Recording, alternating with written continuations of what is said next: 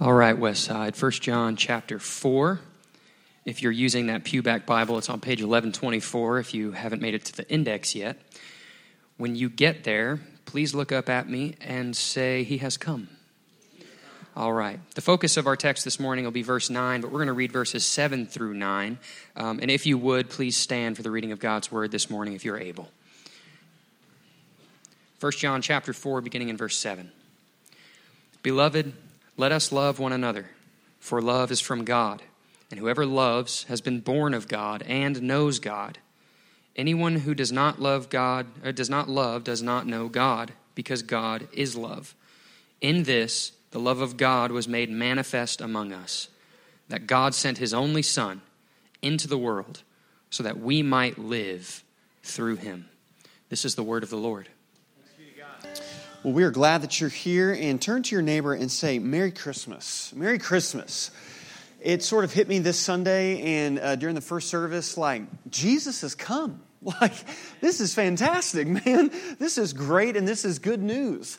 And so here at Westside, we celebrate what's traditionally been known in church history as Advent. And the great thing about Westside is we got people different streams of faith and didn't grow up in church and did grow up in church. And Advent is just the Latin word that means the coming or the arrival of something significant and important. And so we build anticipation as we stop our service and light the candle and walk through this time of year and look back at the promises that, that God said that He would keep and do in the person of Jesus Christ. But at the same time, we look forward to the second advent or the second arrival of Jesus Christ. And our theme this year is we are looking at um, the Apostle John who walked with Jesus and hung out with Jesus and was Jesus' buddy. And in First John, he makes a number of statements um, and very clarifying statements. And he says this phrase For the Son of God, or the Son of Man, or Jesus Christ came, and then fill in the blank. And so each week we've been looking at one of these statements. Why did Jesus come? Why is Advent important? What is Christmas really all about? And the first week we said, uh, we looked at when John said that he came to take away sin. And we were like, that's real Christmassy sin, you know? And we said that Jesus came to take away sin by taking on sin. And we looked at how he's eternal, second member of the Trinity, and just all of these credentials that he had.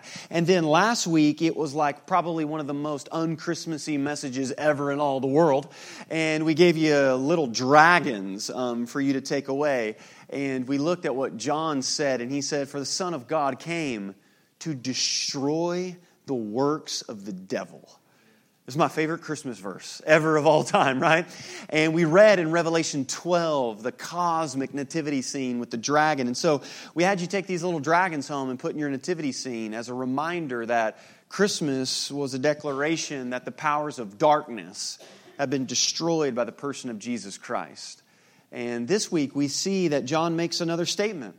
And he says that God sent his son little parentheses, Christmas, Advent, incarnation, woo, to give us life, that we might live through Him. And so maybe as an introduction to help us, um, on June 23rd of 2018, this year, um, I was, like a lot of you, glued to the TV. And there was a story that was progressing and unfolding over a number of days. And it ended up being actually 18 days.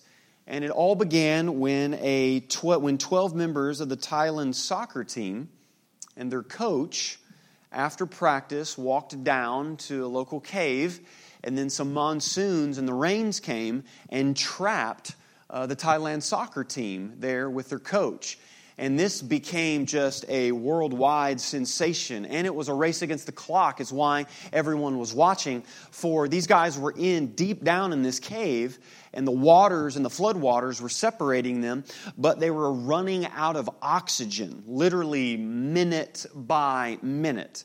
And this thing just took off. And when I did a little bit of research, the rescue efforts involved more than 10,000 people, including 100 divers, rescue workers, representatives from about 100 governmental agencies, 900 police officers, 2,000 soldiers and required 10 police helicopters, seven police ambulances, and more than 700 diving cylinders filled with oxygen. And they pumped more than a billion, with a B, billion liters of water out of the cave, trying to get to this team and this crew of people that were there.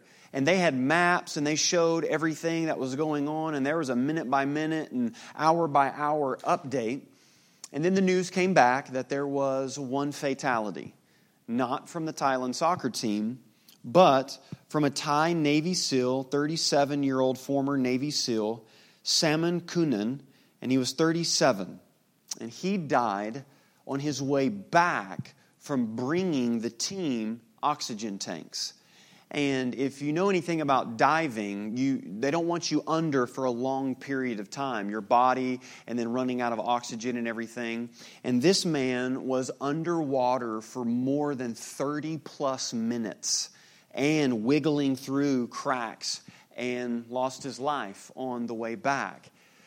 And, and the world sort of just stopped and paused watching this rescue mission.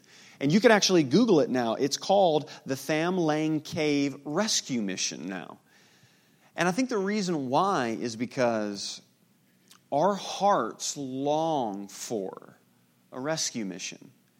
Or when something like this is happening, we, we stop and, and we saw that people were trapped and there was darkness and there was death looming. And, and then the greatest human sacrifice came in and somebody gave their life in order to give life to these people. And I would argue that that scene is actually much more Christmassy than probably what you and I even think about when it comes to Christmas. Think about it. There was people who needed rescuing and saving, and they were in darkness, and many people joined together, and one person even gave their life to try to give them life. In 1 Peter, there's a very interesting verse that says that the salvation that believers have is actually so beautiful and wonderful that angels peer over and long to look at the gospel news. And so when we see 100 governmental agencies, 10,000 people, but then we look at Christmas and we see that literally heaven itself pulled out all of the stops on the greatest rescue mission. And theologians actually have a phrase for this. When it comes to the mission of God, it's called the Missio Dei, is the Latin phrase. And it means the sending or the mission of God. Now, look at your verse 1 John 4 9. In this, the love of God was made manifest among us. God sent his only Son into the world you see, that's Christmas, but it's also a mission. It's also the mission of God. And so here's the thesis today and the big idea it's this that Christmas was God's rescue mission to restore us back to life. That's what Christmas is. And what we're looking at at each of these statements of John is it's so great that, that we can't really just summarize in one sentence why Jesus came. What is Christmas? Well, it's, it's not like there's one verse in the Bible that says this is it and this explains everything, but rather there's multifaceted, there's multiple statements because this news is so wonderful and powerful that God is literally on a rescue mission to save humanity and bring them back to life. But if we're saying that Christmas was a rescue mission to restore us back to life, what we're also saying on the flip side of that coin is that we were lost and didn't have life, right? That if God came to give us life, then that insinuates that we did not have life. And what I love about Advent is, and I was actually speaking with another pastor um, a couple weeks ago, and, and I said, man, just from pastor to pastor, I feel like every Advent and every Christmas, it's difficult because I feel like I'm constantly saying the same thing over and over and over again. And, and the pastor said, you, you are. And you should, right? because this is a great this is great news this is a great message but but every year we we get to look sort of 30,000 feet at the message of the bible because christmas unfolds that for us and what we see is that god's original plan in genesis 1 and 2 was that he would share life with his creation our first parents adam and eve created in the image and likeness of god but rather than worship god and love god they fell into the lie that they could go around God and be their own God. And see, that's fundamentally what's wrong with you and I and the human condition. That's why um, you don't have to teach a little child to have a little meltdown and throw a fit. Isn't that amazing, right? And, and, and babies primarily have two uh, defense mechanisms that I like to call. One is the wet spaghetti noodle, where they're not going to do anything and they just melt and turn to jello, or the stiff as a board. I'm not going anywhere. I'm not going to sit in this high chair or any of that. But it's, it's, it's amazing, right, that, that nobody had to teach them that. Um, like, I'll never forget when, when I, Roman had his first little meltdown. Roman never saw me when Courtney told me no, just melt down, just sort of like a, you know, a wet noodle or something. Maybe once or twice, okay, right? But why? Why? Because, listen, listen, that's, that's revealing the brokenness in the human heart. That when you tell me no or I can't have my way, I want my way and I demand my way. That's the fundamental human condition. And what we see in Genesis 3, when their eyes were opened and they realized that sin entered into the world and they rebelled against God, there's this little phrase. And they heard the sound of the Lord God walking in the garden in the cool of the day. And the man and his wife hid themselves from the presence of the Lord God among the trees in the garden. I was thinking, it's so interesting, isn't it? Oh no, here comes God, the creator of the trees Let's hide in the trees. And then he won't see us. It's like a little kid playing hide and go seek. You can't see me, right? Right? And it's like, you're like, that's dumb because sin makes you do dumb stuff, okay? But then verse 9 says this But the Lord God called to the man and said to him, Where are you? Now, question Did God know where, where they were? Yeah. Why call out? It's a sign of relationship. That's a word, man. Where are you? And for some of you, that's, that's God's word to you today. Where are you right now? Where are you in your marriage? Where are you in your relationship with Jesus? Where are you in life? Where are you? The mission. Already, God is on mission. Where are you, Adam? Where are you, Eve? And then we see this by the sweat of your brow you will eat your food until you return to the ground, since from it you were taken. For dust you are, and to dust you shall return. Death now. Death. That's the great enemy of humanity is death. Um, I always tell kids this hey, go back and tell your teacher, tell your math teacher, your science teacher, your physics teacher that you have a full proof a foolproof statistic that will never be proved wrong. And it's this one out of every one human beings die. Merry Christmas, Happy New Year. Right? It's the great equalizer now. And it's all around us. Just this weekend, I was at a funeral. Death. And we're reminded there's something in us. It doesn't matter if they were 80, 90, 100 years old and lived a great life and went peacefully in their sleep. There's still something in us that goes, I wish this wasn't so. And so it shows us that sin equals death. But then at the end of Genesis 3, it says this And he drove the man out, and he placed on the east side of the Garden of Eden cherubim, which is an angel and a flaming sword flashing back and forth to guard the way of the tree of life. There it is. There's our theme life. Now, oftentimes people are like, well, that's mean that God drove them out of the garden. Well, if you understood the rest of Scripture, God cannot be in the presence of sin. The Psalms teaches us, Habakkuk says that he cannot even look upon sin. But it's actually an act of God's grace and mercy that if Adam and Eve would have ate of the tree of life, that they would have lived perpetually and continually in a forever cursed state. And so God drove them out of the presence of the garden, symbolizing a breach in the relationship. And then he put a Ninja Turtle angel right there, symbolizing that the way back now to eternal life is protected by a sword.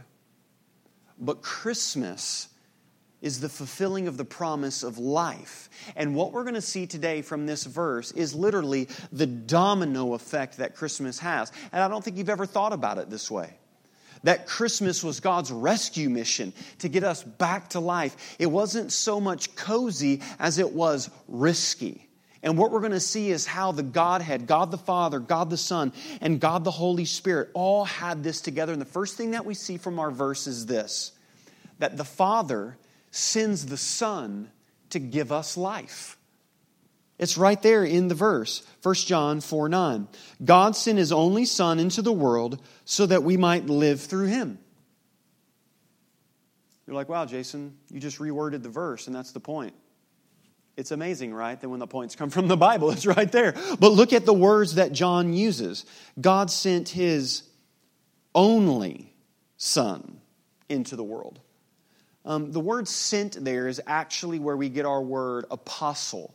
And it means messenger, someone who represents something. So, sort of think of like a U.S. embassy.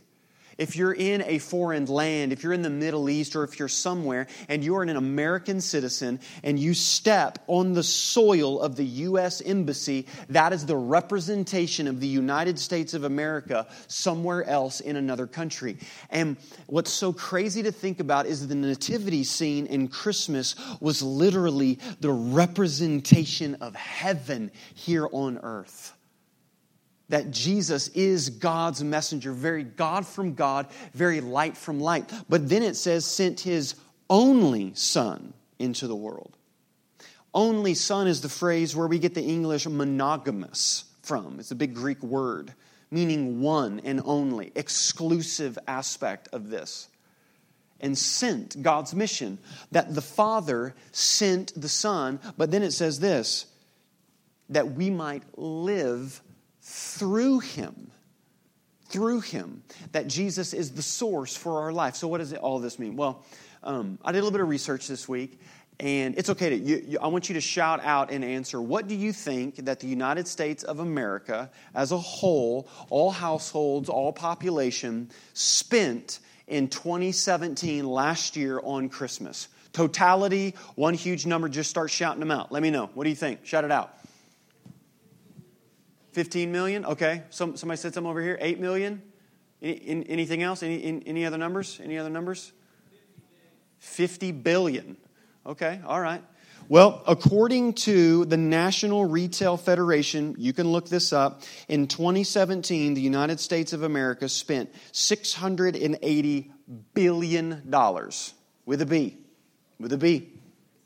And they break it down basically from $900 to about $1,500 to $1,700 a household. So when you buy the paper, wrap all that, when the paper's back in the trash, which always blows my mind that people buy like the Hallmark wrapping paper. Are you kidding me? Right? I'm going to rip that thing open, all right? Wrap it in newspaper or something like that, all right? And by it's all said and done, $680 billion. Now, then it comes down to you got to have, you know, the white, the, you know, the white elephant gifts, and then we have to set a cap and don't spend this much on Christmas. Oh, I can't believe you bought me that, right? And in reality, somebody actually spent like got you something nice and you got them like underwear and what you do is you're like, oh my goodness, I can't believe you got me this. I got you something, but I got you something else too. Amazon just messed up and it's coming later. Don't act like you ain't never done that, okay? It's supposed to be Amazon Prime and you're over there like buying something else. Like, they just bought us Alexa. This is unbelievable, right? And then you're like, and then the grandparents, and then who? Oh, we like to go to Mimi and them's over there because I got a PlayStation. Or, so, you know, like, and there's always the, the, the price tag that comes on at Christmas and stuff. And what we see by the Father sending the Son to give us life, it's cheesy, but I think it's true, is this God spent the most at Christmas. That's the point. That's the point. You're not, listen, you're not ever, you can never outgive God. Ever. You can never outgive God. And what John is showing us is that this was costly, this was expensive. And this is actually, Jesus tells us this about his ministry that the reason Christmas happened, that the incarnation happened, that the birth happened, is that the Son was born to die.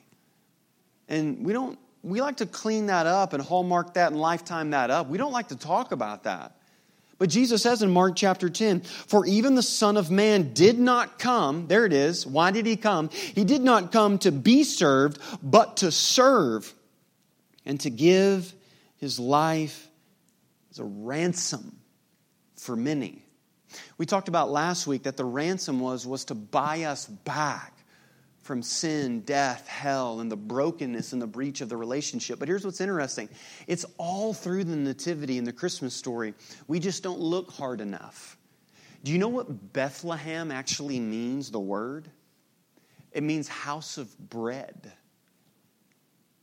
And then Jesus would say in John 6 that I'm the bread of life, that you have to literally eat my flesh, but that I must be broken in order for you to be blessed. Even the place that he was born was the foreshadowing of how costly Christmas would be. But not just that, they wrapped him in swaddling clothes and laid him in a what? In a manger. Do You know what that actually was? It was a feeding trough.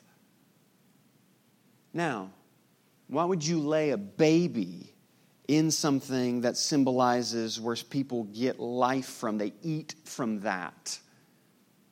And it's the idea that Jesus' body would be broken for us. When he says, This is the cup, the blood that is spilled out in the new covenant for you and for me. And this bread is my body that's broken for you. You see, the Father sends the Son to give us life. And Westside, listen to me. There is no other name under heaven by which a man can be saved other than the name of Jesus Christ. There is life nowhere else except the person of Jesus Christ. That's the domino effect of Christmas. That it was the foundation of everything that the Father sends the Son to give us life. But then we see another domino fall.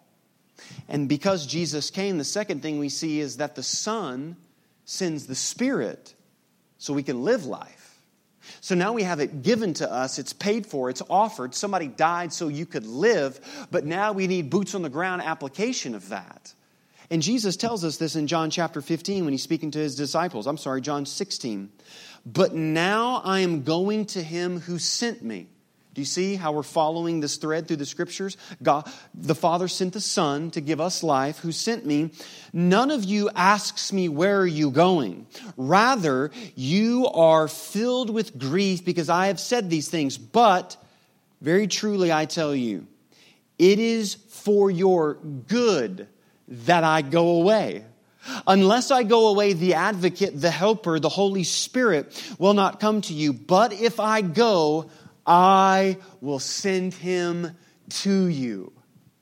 One author put it this way, and I think it's great. Oftentimes, when I speak with people about living this Christian life, and I'm, I've been swearing I'm going to do this, but I'm going to do a sermon series some, sometime called hashtag The Struggle is Real. Because the struggle is real, right? I mean, just the day to day grind. And oftentimes I think that we think in our hearts and our mind, man, if Jesus was right beside me in the business meeting and when I was having the conversation with my wife or talking about, I would not have said that. I would not have done that. It would be so much easier if Jesus was literally holding my hand and living right beside me every day. And Jesus said, no, it's not. It's actually better that I go because I'm sending the third person of the Trinity, the Holy Spirit. And one author put it this way the Holy Spirit inside you is better than Jesus beside you.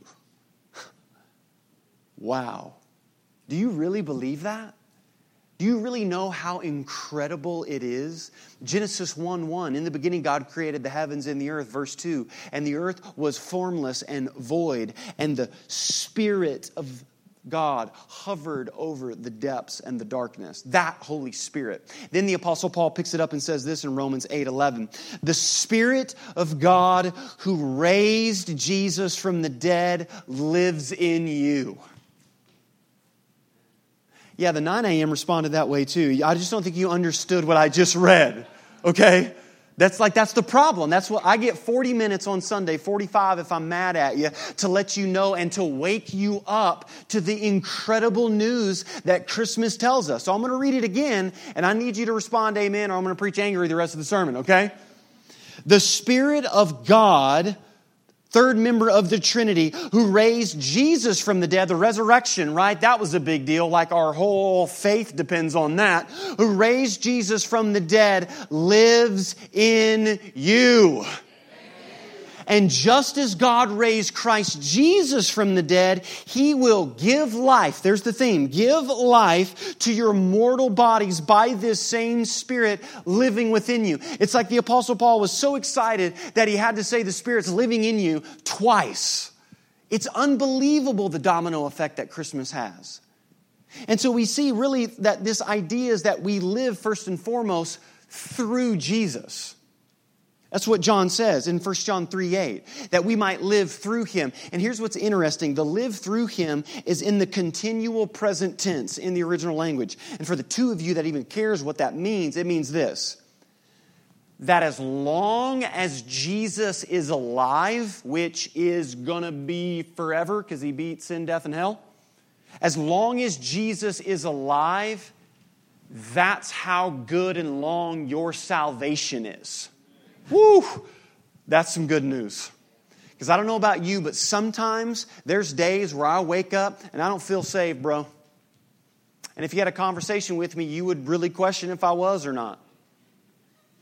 But praise be to God, this statement is true. What I know always beats how I feel.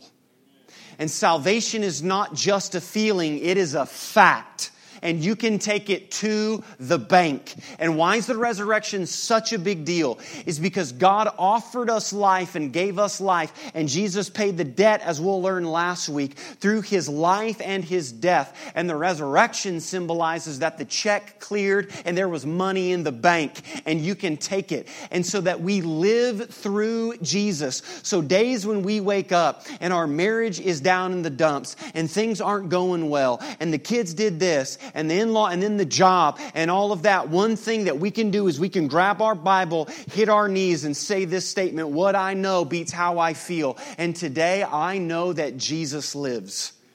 And because he lives, I live through him. So we live through Jesus, but then this, we live for Jesus. It's the whole point. It's like the message of our church should be it's all about Jesus or something, right? And what Paul says in, in Galatians 2:20, it's the only time Paul gets really personal.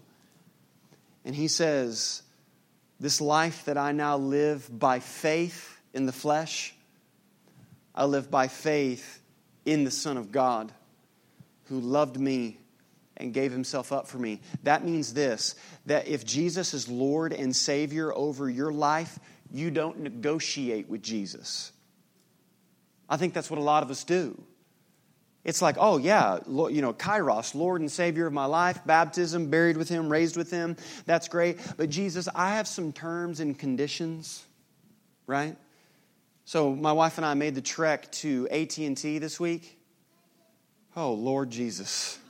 Talk about needing to know I was saved before I went in, right?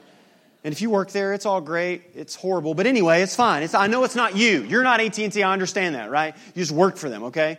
But it's always this. And finally, I had to tell my wife, like, my wife likes to win, okay? She likes to win. And finally, I just looked at her and I said, babe, you're not going to win in here. hey, they win. They win all the time, right? But there's terms and conditions. And then if you opt in and do that, and you can go. And a lot of us think that that's what our salvation is that as long as I come once a month and then serve every other three months in the nursery and then do this and all of that, then with the kid, and then I can negotiate, and then we want the house and the thing, and then Jesus is an accessory rather than a necessity. We live for Him. So God gave you money so that you could handle money in such a way that people go, You don't love money, you love Jesus. God gave you children so that you live in such a way that people see you parent your children and they know that those children are not your idolatry, worship centered life, but rather that you love Jesus by the way you parent your children. Are you following what I'm saying? That we live through Him we live for Him, but then this truth, we live with Him. This is the life that we live with Him. 1 Thessalonians 5.10 says that we live this life with Jesus. And when I talk and when I meet with people about not feeling this relationship and not knowing, and then doubt creeps in and all that, could you imagine that if you said, Hey, tell me about your marriage and your relationship with your wife? I said, Oh man, we have a great relationship. Um, I wake up in the morning and I have this little book that has one little line from her, and I read that little line, and then I write down and ask her to do tons of things for me all the time. That this, this, and this, and this. And then if things kind of get crazy throughout the day, I'll contact her again. Um, if we get bad news, then I'll go and I'll speak with her. Every once in a while, we do team projects together, but it's really just to make me feel good about myself. But other than that, we don't really spend a lot of time together. You would go, You're weird, bro, right? And your marriage is weird. But what's sad is I described some of your relationships with Christ. And we wonder why the intimacy and, and the love and all of that's not there. Because it's a relationship. It requires cultivating. So we live life with Jesus. Jesus wants to experience your joy, your sorrow, your heartache, your peace. He wants to live life with you. And that happens through the power of the Holy Spirit. Listen, Christianity is a supernatural life, and God has made no provision no provision for you to live the Christian life apart from the power of the Holy Spirit. That's it. So, all of the disciplines of the faith, when it comes to prayer and Bible reading and living in community and serving and doing all of those things, we don't do those things so God will love us. Those are evidences and disciplines of the relationship because we know He already does. And the Holy Spirit is is the helper that Jesus said. Um, in high school, I had the opportunity to land the, the lead role in, uh, in theater, which was Tartuffe. And so um, it was this 17th or 16th century London Victorian language. And I was Tartuffe, I was the main dude. And he was a shyster and a swindler. My poor drama teacher, man. Um, the night before opening night, I was such a slacker and so lazy. I still had my file folder reading all of my lines like the night before opening night. And she would just had an anxiety attack. She was like, Oh, dear Lord, Jason, are you going to be ready? Are you I was like, Yeah, sure, I'm going to be ready. And, and I still remember um, the love that attaches us to eternal beauties does not stifle in us the love of earthly things. So take that, shouty. You know what I'm saying? I still remembered it, okay? But in theater, somebody has a role, and it's called a prompter.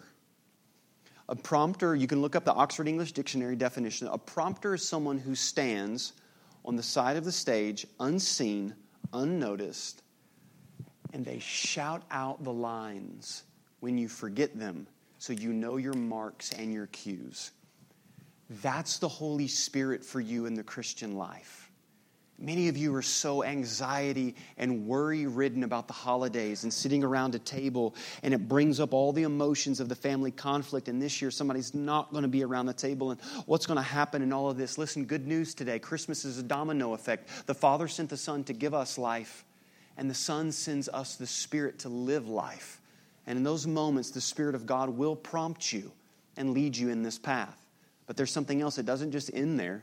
Right now, this is kind of all God which is probably good news that God handled, I don't know, 100% of our salvation. That's probably good news, right? But now we see the next aspect, and it's this the Spirit sends you to share life. You see, it's, it all starts with, with the Father, and He sends the Son to, to give life and to pay it. And then the Son sends the Spirit so that we can live life, but then the Spirit now sends you. And in Acts chapter 1, when Jesus is leaving, and now we live on this side of Acts 1 for the second advent, the second arrival, Jesus says this But you will receive power when the Holy Spirit has come upon you, and you will be my witnesses in Jerusalem and in all of Judea and Samaria to the ends of the earth. Do you know why I believe that this is true and why I believe that it's true literally? Is because this happened over 2,000 years ago to a band of misfits of a hundred plus men and women who worshiped a guy who rose from the grave. And here we are in Poplar Bluff, Missouri in 2018, and we have our Bible open and we're talking about Jesus. Don't tell me that the gospel doesn't work and that the gospel doesn't spread. We are living it right now in this room. And listen, the mission starts with God. It's sustained by the Spirit, but here's the deal it continues with you. The mission continues with you. You have a role in this. And isn't it like the creator of the cosmos? Don't you think that he'd have had a better plan than you and me? I mean, this is crazy to think about that he entrusts us with this. And there's a domino effect that happens. So, so so so here's what if you don't think that the gospel spreads here's what i think we have to do. I think we have to go to the deep end of the theological spectrum. We got to read some deep theology. We got to look to deep theologians about this idea. And, and, and my favorite christmas theologian is buddy the elf okay? Deep doctrines of god found in that movie right well, what does Buddy say about um, the best way to spread Christmas cheer is to what? Right? You're like, parents, you were like, for an hour I wanted to escape that movie during Christmas holidays, but here we are. But you know what? Buddy's right. Christmas and the message of Christmas spreads. The gospel spreads, it's contagious. And if you don't believe that that's true, listen, every time that we have a baptism service and a man or a woman or a child gets in those baptismal waters and they profess Jesus Christ, as Romans 10 9 says, that if you confess with your mouth that Jesus is Lord and believe in your heart that God raised him from the dead, that you would be saved. And I ask them, Do you declare Jesus Christ to be the Lord and Savior of your life? Yes, I do. Do you reject your old way of life, the enemy, his workers, and their effects? Yes, I do. And when that happens and we have a baptismal service, you can bank on on it that in a couple weeks I'll have a message or I'll have a coffee date or a meeting with someone and they'll say, I sat in that pew and I watched my brother, my sister, my husband, my wife, my friend, my family member profess faith in Jesus Christ. And when that happened and they came up out of that water, I felt as though God was speaking to me. Listen, God's pursuing people and God is chasing after people. And if you don't believe that this is true, I know some of you guys are like, dude, you didn't go to Bible school, you didn't go to seminary. That's cool. I have some science for you today, okay? Some statistics as to what the effect of the gospel is. Men, look up here. Listen to this. When a mother comes to Christ, her family will join her at church only 17% of the time. But when a father comes to Christ, his family joins him 93% of the time. So, who's getting who ready in the morning? All right? This provokes a response out of me because I see too many men wasting their lives in passivity and video games when there is a mission on the line. It is time for us to step up and to love our wives as Christ loved the church and gave himself up for her. Listen, that, that's not speaking less of women. Westside's doors would have closed if it wasn't for a remnant of faithful women who loved Jesus Christ and left those doors open because passive men went to the wayside. This is the effect. So when I stand up and I preach and I go anywhere, I'm chasing after you, fellas. Because what I see is when that happens, the domino effect happens. This is true, the gospel spreads. The second statistic is this this is incredible. 80%, 82% of unchurched people say that they are willing to visit or attend a local church or small group if invited by a friend or a family member. Unbelievable. 82%. Oh, you got a cookout tonight and some church friends are coming over hanging out? That's awesome. Oh, you got a Christmas? Oh, no, that's fantastic. You guys don't like believe in that snake stuff or anything, right? Oh, okay, cool. Yeah, then I would love to come and I would love to hang out. Listen, it's unbelievable. This dichotomy of, oh, I'm going to be persecuted. Somebody's going to unfriend me on Facebook or something like It's just not true. It's not true. People are willing and receptive. And it starts with connections, with relationships. But the last thing is the most sad of all. Through Lifeway research, seven out of 10 unchurched people said that they have never been invited to church or a small group or had a conversation about faith with believing friends. Listen, if your coworkers or family members one day look at you and go, wow, I had no idea that you were a Christian, that's a problem. There's no undercover agents for Jesus. We don't wear camo, bro. You're the light of the world. This spreads. That's why we don't have a ton of programs here at Westside. It's not all of this idea of inviting and doing all of that. We want to invest in you. You can go places this sermon or anybody can never. You, you go to work, you go to school, you have the kids, you have the fam, all of those things. You are the missionary. Why? Because Christmas tells us that Christmas was God's rescue mission to restore us back to life. So, I've got three application things that you can leave here today and use. And here's where they all come from they all come from the incarnation, right? Well, Jason, that's a big word. So is mayonnaise and mocha frappuccino, okay? We're to learn some stuff. But here's what's crazy we don't have to separate deep theology and application in our life. So, this idea of God coming, Emmanuel, God with us, how does this affect? How can we leave here today and be on mission? The missio Dei of God. The first thing is this go to them, don't make them come to you. What do you mean by that, Jason? Um, I don't know. Let's look at the Christmas story. Because God came to us. Emmanuel, God with us. So, thumbs down on all programs that we think are going to get people here and do all that. And oh, got to get here. And you need to meet my pastor. And you need to have a cup of coffee with my pastor. And you need to set up a time with my pastor. Hey, bro, how about you have coffee with him? How about you pray for him? How about you hang out with him? My prayers don't get to heaven any faster than yours do.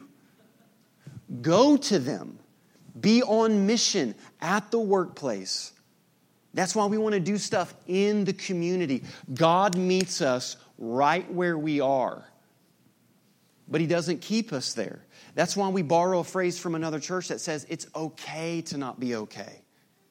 It's okay to not be okay. It's just not okay to stay that way. So Jesus meets us where we are and then takes us to where He desires us to be. Go to them.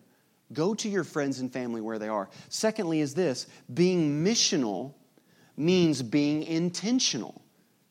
Here's what I mean by that. If God was on a mission and He sent Jesus Christ, Everything was in order Bethlehem, house of bread, the census for Caesar Augustus, all of that. We're going to look at a scripture in just a second that says when the fullness of time had come, everything was intentional. Have you ever seen a bride planning her wedding? I mean, it's intentional. I mean, we're talking from the dress to the color of the flowers. That shade of pink is a little too harsh. I like this on Pinterest. Let's do this. Let's do, I mean, everything to the little centerpieces on the table with the glitter stuff that gets on everything because glitter is like sin. It just attaches to everything. You need the blood of Jesus to wash it off. I mean, even to the hashtag, you know, I mean, everything about the wedding is planned. It's intentional. That's how we should live our life.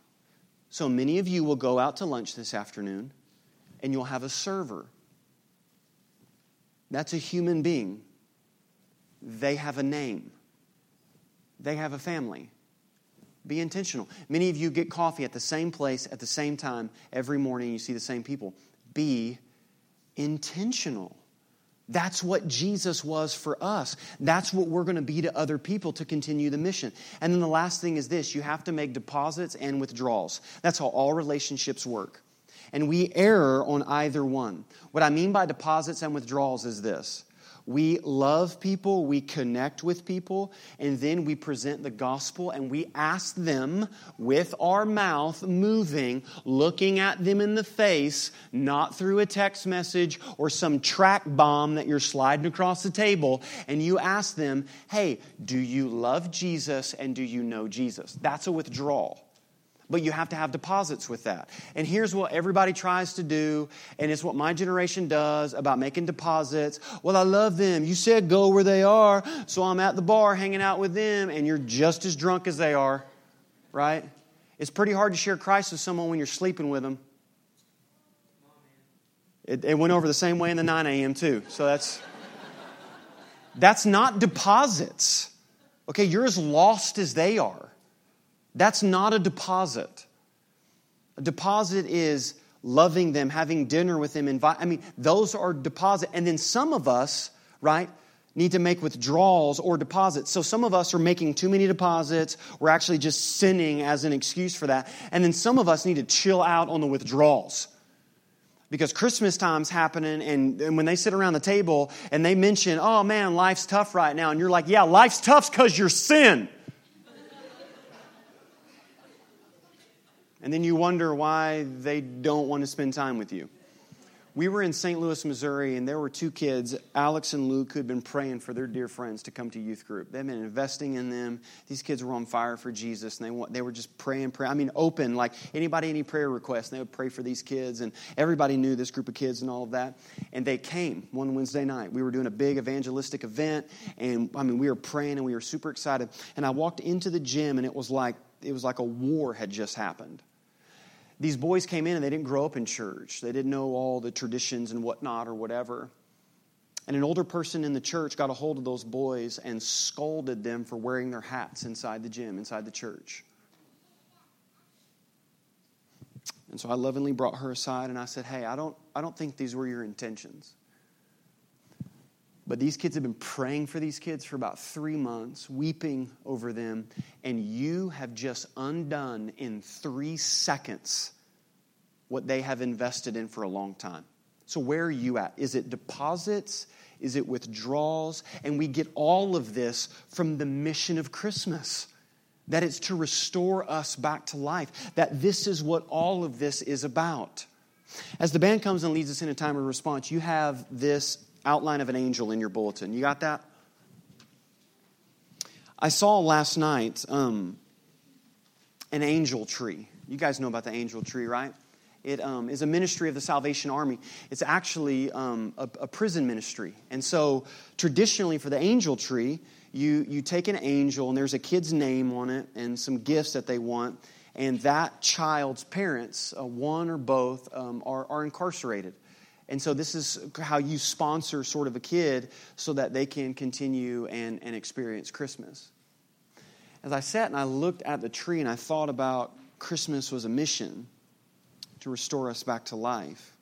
Sometimes we get very sentimental and, oh, Christmas is a time for, you know, to do for others who don't have as much, and that's great and that's awesome. But I think we first have to realize Galatians says this In the fullness of time, when the fullness of time had come, God sent forth his son, the mission, born of a woman born under the law, to redeem those that were under the law, so that we might receive adoption as sons and daughters. And because we have received the adoption, he has now sent his spirit into our hearts, crying, Abba, Father.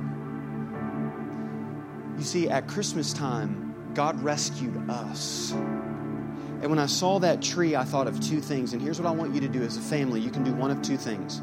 You can decorate this, draw more, do all of that, and you can write your family's name, like the Jordans. You can stick it on your Christmas tree at home. And when your kids ask, why is that angel there? And why is our name on that? You can say, because Christmas was God's rescue mission. And God adopted us. Before we ever do anything else, we have to realize that God rescued us first. And then for some of you who are much more bold and want to continue in the mission, you can decorate this as a family and color this and do all of this, and you can write somebody's name on there. Somebody who's far from God, somebody who doesn't know about the life doesn't know about the grace and the love and the mercy and the peace that Jesus Christ offers. And so every time you're walking by that tree or on Christmas Day when you're opening and you see that angel hanging there on the tree, let it be a reminder to you that Christmas was God's rescue mission to bring us back to life. The Father sends the Son to give it to us. The Son sends the Spirit so we can live it. And then the Spirit sends you so you can share it. Christmas continues with you. Heavenly Father, we come before you today, and God, I ask for two things. I ask that you comfort those who need comforting. Just the struggle, and they are on mission, and their hands are weary, and their hearts are heavy. And God, I just pray that you would let them know that you've got it, that God is in control in this place today. And we see that in the person of Jesus Christ.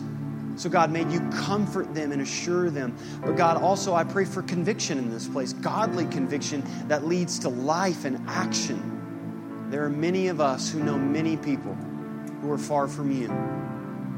And may today we realize that we were rescued at Christmas, that all of heaven sent all the troops to offer such a great salvation to us. And may that continue on as we continue the mission that first started. Holy Spirit, have your way with us. We pray this all in the holy and the precious name of Jesus Christ. Amen.